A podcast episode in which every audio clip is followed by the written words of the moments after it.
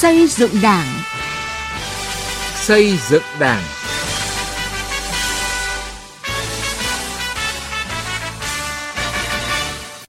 Xin kính chào quý vị và các bạn. Chương trình xây dựng Đảng hôm nay có những nội dung sau. Đầu tư xây dựng đội ngũ trí thức là đầu tư cho sự phát triển bền vững. Đảng bộ quận Hải An, thành phố Hải Phòng chú trọng phát triển Đảng trong học sinh sinh viên. Lan tỏa hành động làm theo Bác. Từ nghị quyết đến cuộc sống.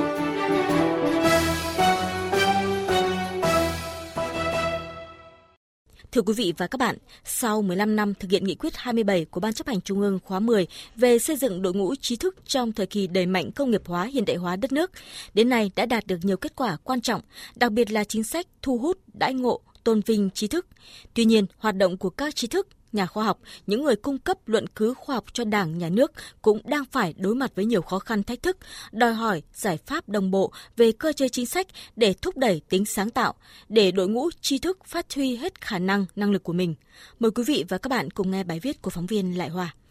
Hơn 40 năm nghiên cứu khoa học, Phó giáo sư tiến sĩ Lê Tất Khương, Viện trưởng Viện Nghiên cứu Phát triển Vùng, Bộ Khoa học và Công nghệ, không nhớ nổi mình đã đi bao nhiêu vùng đất, gặp gỡ bao nhiêu người nông dân, Mỗi lần triển khai đề tài khoa học tại một địa phương, ông đều mang theo kỳ vọng giúp người dân ở đó phát triển kinh tế. Mới đây, ông là chủ nhiệm của các đề án phát triển một số giống cam bưởi chất lượng cao tại huyện Bắc Sơn, tỉnh Lạng Sơn. Xây dựng mô hình trồng thử nghiệm một số dòng giống bơ tại tỉnh Bắc Giang và nghiên cứu mô hình sản xuất khép kín theo hướng hữu cơ một số sản phẩm nông nghiệp có thế mạnh tại vùng Bắc Trung Bộ. Kết quả các dự án mang lại là cơ sở quan trọng để người dân nghiên cứu, lựa chọn, ứng dụng vào thực tiễn sản xuất. Ông vinh dự là 112 trí thức tiêu biểu được vinh danh năm 2019. Chúng tôi đã nghiên cứu về nông nghiệp của từng vùng và xác định được những sản phẩm nông nghiệp chủ lực của họ và giúp cho họ xây dựng cái họ chương trình nghiên cứu để phát triển bền vững những sản phẩm nông nghiệp đó. Thứ hai là chúng tôi đã nghiên cứu lựa chọn ra được những cây trồng để bổ sung vào cơ cấu cây trồng cho từng vùng không chỉ Phó Giáo sư Tiến sĩ Lê Tất Khương, thời gian qua hàng nghìn trí thức đã tham gia nghiên cứu, ứng dụng, sáng tạo khoa học kỹ thuật, trở thành lực lượng quan trọng thúc đẩy hiện thực hóa mục tiêu nhiệm vụ, chiến lược, kế hoạch phát triển đất nước nhanh và bền vững. Thực hiện nghị quyết 27 của Ban chấp hành Trung ương khóa 10, đến nay sau 15 năm, đội ngũ tri thức Việt Nam phát triển nhanh về số lượng, ngày càng nâng cao về chất lượng và là lực lượng đi đầu trong cuộc cách mạng công nghiệp lần thứ tư. Tuy nhiên mới đây, cho ý kiến về đề án tổng kết 15 năm thực hiện nghị quyết số 27, Bộ Chính trị cũng chỉ ra nhiều bất cập, trong đó có thu hút đãi ngộ, tôn vinh trí thức trong và ngoài nước, đặc biệt là trí thức tinh hoa, nhà khoa học đầu ngành. Tại Viện Hàn Lâm Khoa học Xã hội Việt Nam, nơi tập trung các nhà khoa học xã hội đầu ngành, những kết quả nghiên cứu ở đây là luận cứ khoa học giúp Đảng, Nhà nước hoạch định đường lối chính sách, Tuy nhiên những năm gần đây, hoạt động này đang đối mặt với nhiều khó khăn, thách thức. Tiến sĩ Phan Chí Hiếu, Chủ tịch Viện Hàn Lâm Khoa học Xã hội Việt Nam nêu rõ. Lực lượng đội ngũ các nhà nghiên cứu khoa học của chúng tôi đang mỏng dần đi. Ờ, rất nhiều nhà nghiên cứu khoa học danh tiếng tên tuổi của đất nước có học hàm học vị cao cũng đã đến ờ, tuổi được nghỉ chế độ. Bên cạnh đó thì nhiều nhà khoa học giỏi cũng xin chuyển cơ quan công tác vì các cái lý do khác nhau. Trong đó có một lý do rất đơn giản là sự đảm bảo cho hoạt động nghiên cứu rồi giải quyết chế độ chính sách chưa bằng các cơ quan ở bên ngoài để các trí thức nhà khoa học đóng góp nhiều hơn cho sự phát triển của nước nhà, cần có cơ chế chính sách mang tính đột phá, nhất là chính sách huy động các nguồn lực thu hút, đãi ngộ, tôn vinh trí thức, đặc biệt là trí thức tinh hoa, nhà khoa học đầu ngành. Điều này đã được Tổng Bí thư Nguyễn Phú Trọng nhấn mạnh. Xây dựng đội ngũ trí thức vững mạnh là trực tiếp nâng tầm trí tuệ của dân tộc, sức mạnh của đất nước, nâng cao năng lực lãnh đạo của Đảng và sức chất lượng hoạt động của hệ thống chính trị. Đầu tư cho xây dựng đội ngũ trí thức là đầu tư cho sự phát triển bền vững.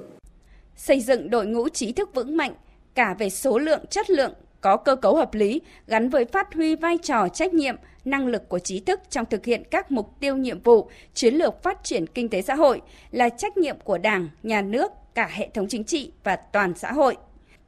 tiến sĩ khoa học phan xuân dũng, chủ tịch liên hiệp các hội khoa học kỹ thuật việt nam cho rằng,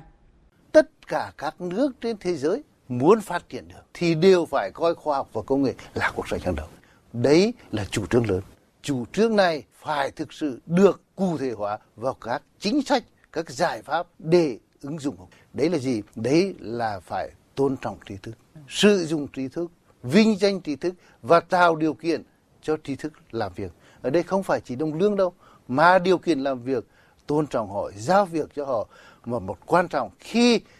sản phẩm của họ được tạo ra thì phải ứng dụng. Trong 15 năm thực hiện nghị quyết số 27, đội ngũ trí thức Việt Nam tăng nhanh về số lượng đã đóng góp trực tiếp vào việc nâng cao vị thế, uy tín của Việt Nam trong khu vực và trên thế giới. Tuy nhiên, để thúc đẩy tính sáng tạo của họ trong nghiên cứu, ứng dụng khoa học kỹ thuật, vẫn cần những cơ chế chính sách, đòn bẩy để đội ngũ trí thức phát huy hết khả năng, năng lực của mình.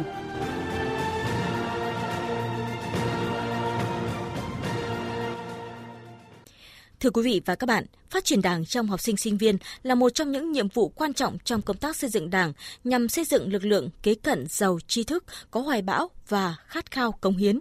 Tại Đảng bộ quận Hải An, thành phố Hải Phòng, thời gian gần đây đã nỗ lực thực hiện nhiệm vụ này và đạt kết quả tích cực, ghi nhận của phóng viên Quang Chính. Ngày 25 tháng 3 vừa qua là một ngày không thể quên đối với Lê Ngọc Hà, học sinh lớp 12 văn trường Trung học phổ thông chuyên Trần Phú, thành phố Hải Phòng.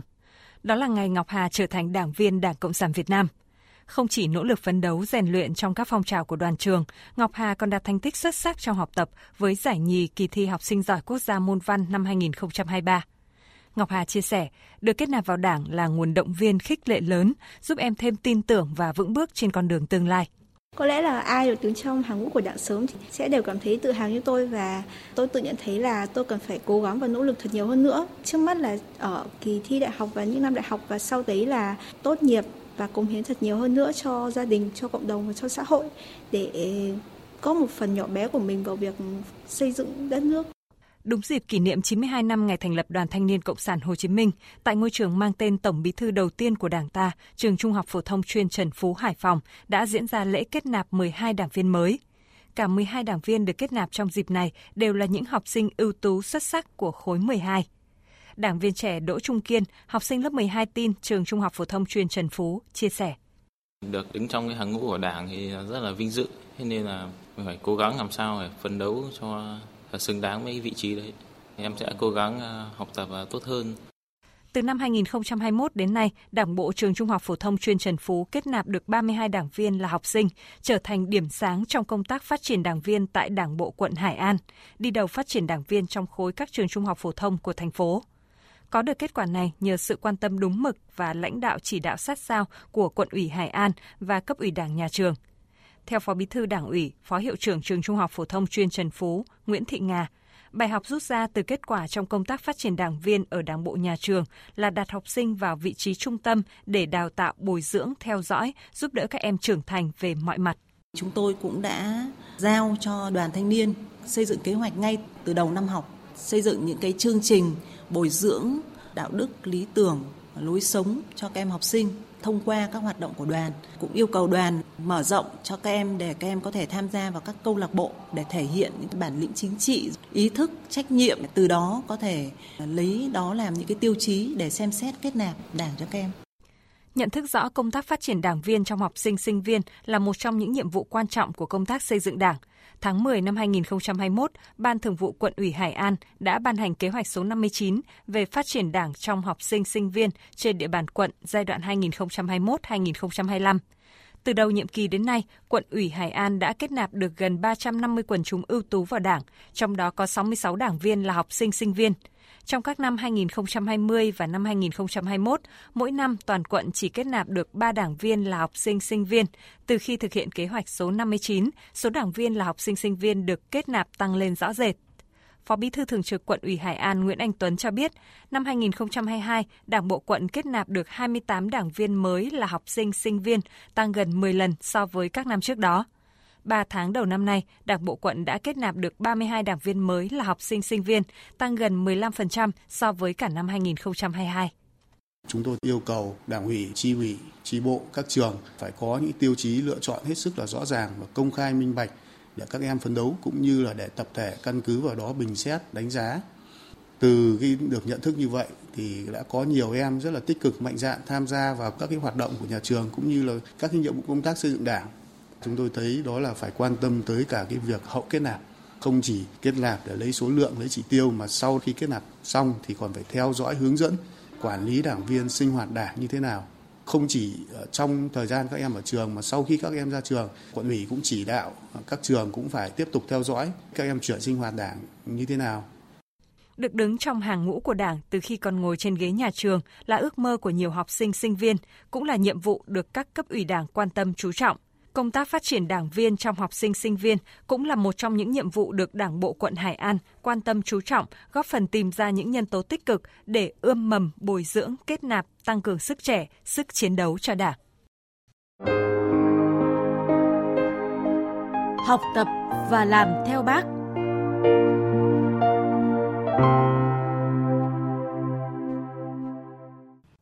Thưa quý vị và các bạn, học tập và làm theo tư tưởng đạo đức phong cách của Bác gắn với nhiệm vụ xây dựng Đảng, xây dựng cơ sở hạ tầng, chăm lo đời sống nhân dân. Đó là những hành động thiết thực mà cán bộ đảng viên, Đảng bộ bộ phận khu vực 2, phường An Thới, quận Bình Thủy, thành phố Cần Thơ đã và đang thực hiện. Qua đó góp phần xây dựng khu dân cư văn minh, đời sống người dân ngày càng nâng cao. Với quan điểm học Bác lo cho dân, vì nhân dân phục vụ, các cấp ủy thuộc Đảng bộ bộ phận khu vực 2 tập trung lãnh đạo giải quyết những vấn đề bức xúc trong dân. Đảng bộ bộ phận khu vực đã lãnh đạo thực hiện thành công việc vận động nhân dân di rời hàng rào, bồn hoa, cây kiểng, trả lại mặt bằng để quận đầu tư nâng cấp 6 hẻm. Từ năm 2019 đến nay, cán bộ đảng viên khu vực đã vận động xã hội hóa từ nhà hảo tâm nhân dân trong khu vực đóng góp hơn 1,5 tỷ đồng, nâng cấp hẻm. Bà Nguyễn Thị Khá, người dân sống trong hẻm 141, cho biết Trước đây, do mặt hẻm thấp mưa lớn, gây ngập, ảnh hưởng sức khỏe của bà con, cán bộ của khu vực vận động bà con cùng nhau đóng góp, lắp đặt cống mới, nâng mặt hẻm. Giờ hẻm được bê tông sạch đẹp, bà con mừng lắm. Năm 2022, khi các hẻm được nâng cấp, cán bộ đảng viên khu vực vận động nhà hảo tâm và nhân dân đóng góp 140 triệu đồng thay bóng đèn chiếu sáng công cộng, lắp cột cờ và 10 camera an ninh. Ông Vũ Hoàng, người dân khu vực 2, cho biết Nhờ cán bộ khu vực vận động nhà hảo tâm thay bóng đèn LED mới giúp người dân đi lại ban đêm an toàn, khu vực dân cư sáng hơn. Cán bộ đảng viên khu vực 2 còn đẩy mạnh chăm lo đời sống nhân dân. Mỗi năm vào dịp Tết Nguyên đán, cán bộ đảng viên khu vực phối hợp vận động gạo, tiền, nhu yếu phẩm với tổng trị giá khoảng 40 triệu đồng, hỗ trợ hộ cận nghèo có hoàn cảnh khó khăn. Từ năm 2022 đến nay, cán bộ đảng viên khu vực phối hợp với phường xây dựng sửa chữa 3 căn nhà cho các hộ dân, vận động tặng tiền, hỗ trợ xe đạp và viết cho các cháu đậu đại học, học sinh có hoàn cảnh khó khăn. Cán bộ khu vực giới thiệu đoàn viên, hội viên vay vốn ngân hàng chính sách xã hội hơn 6 tỷ đồng để phát triển kinh tế. Các đoàn thể khu vực cũng duy trì tổ hùn vốn lãi suất thấp nhằm hỗ trợ các hội viên giải quyết khó khăn trong cuộc sống. Bà Trần Thị Kim Loan ở khu vực 2 chia sẻ, con trai bà mất sớm bà và con dâu cháu nội nương tựa nhau. Thu nhập gia đình không ổn định, nhà bị rột, không có tiền. Lập lại, nhờ cán bộ phường, khu vực hỗ trợ lập mái nhà, gia đình bà có nơi ổn định. Ngoài ra, cán bộ khu vực thường xuyên hỗ trợ gạo, quà cho gia đình bà. Hiện nay, khu vực 2 còn một hộ nghèo và 4 hộ cận nghèo. Đồng chí Nguyễn Gia Phượng, bí thư Đảng bộ bộ phận, trưởng khu vực 2 cho biết, Đảng bộ bộ phận khu vực trực tiếp lãnh đạo thực hiện có hiệu quả việc học tập và làm theo tư tưởng, đạo đức phong cách Hồ Chí Minh bằng những việc làm thiết thực, chăm lo đời sống nhân dân, vận động nâng cấp hẻm xuống cấp, xây dựng cột cờ, cải tạo hệ thống đèn chiếu sáng công cộng, camera an ninh ở các tuyến đường, hẻm được nâng cấp, xây dựng cảnh quan khu dân cư văn minh, góp phần xây dựng quê hương An Thới ngày càng phát triển. Chương trình xây dựng Đảng hôm nay xin dừng tại đây. Chương trình do biên tập viên Quang Chính biên soạn. Xin kính chào và hẹn gặp lại quý vị trong các chương trình sau.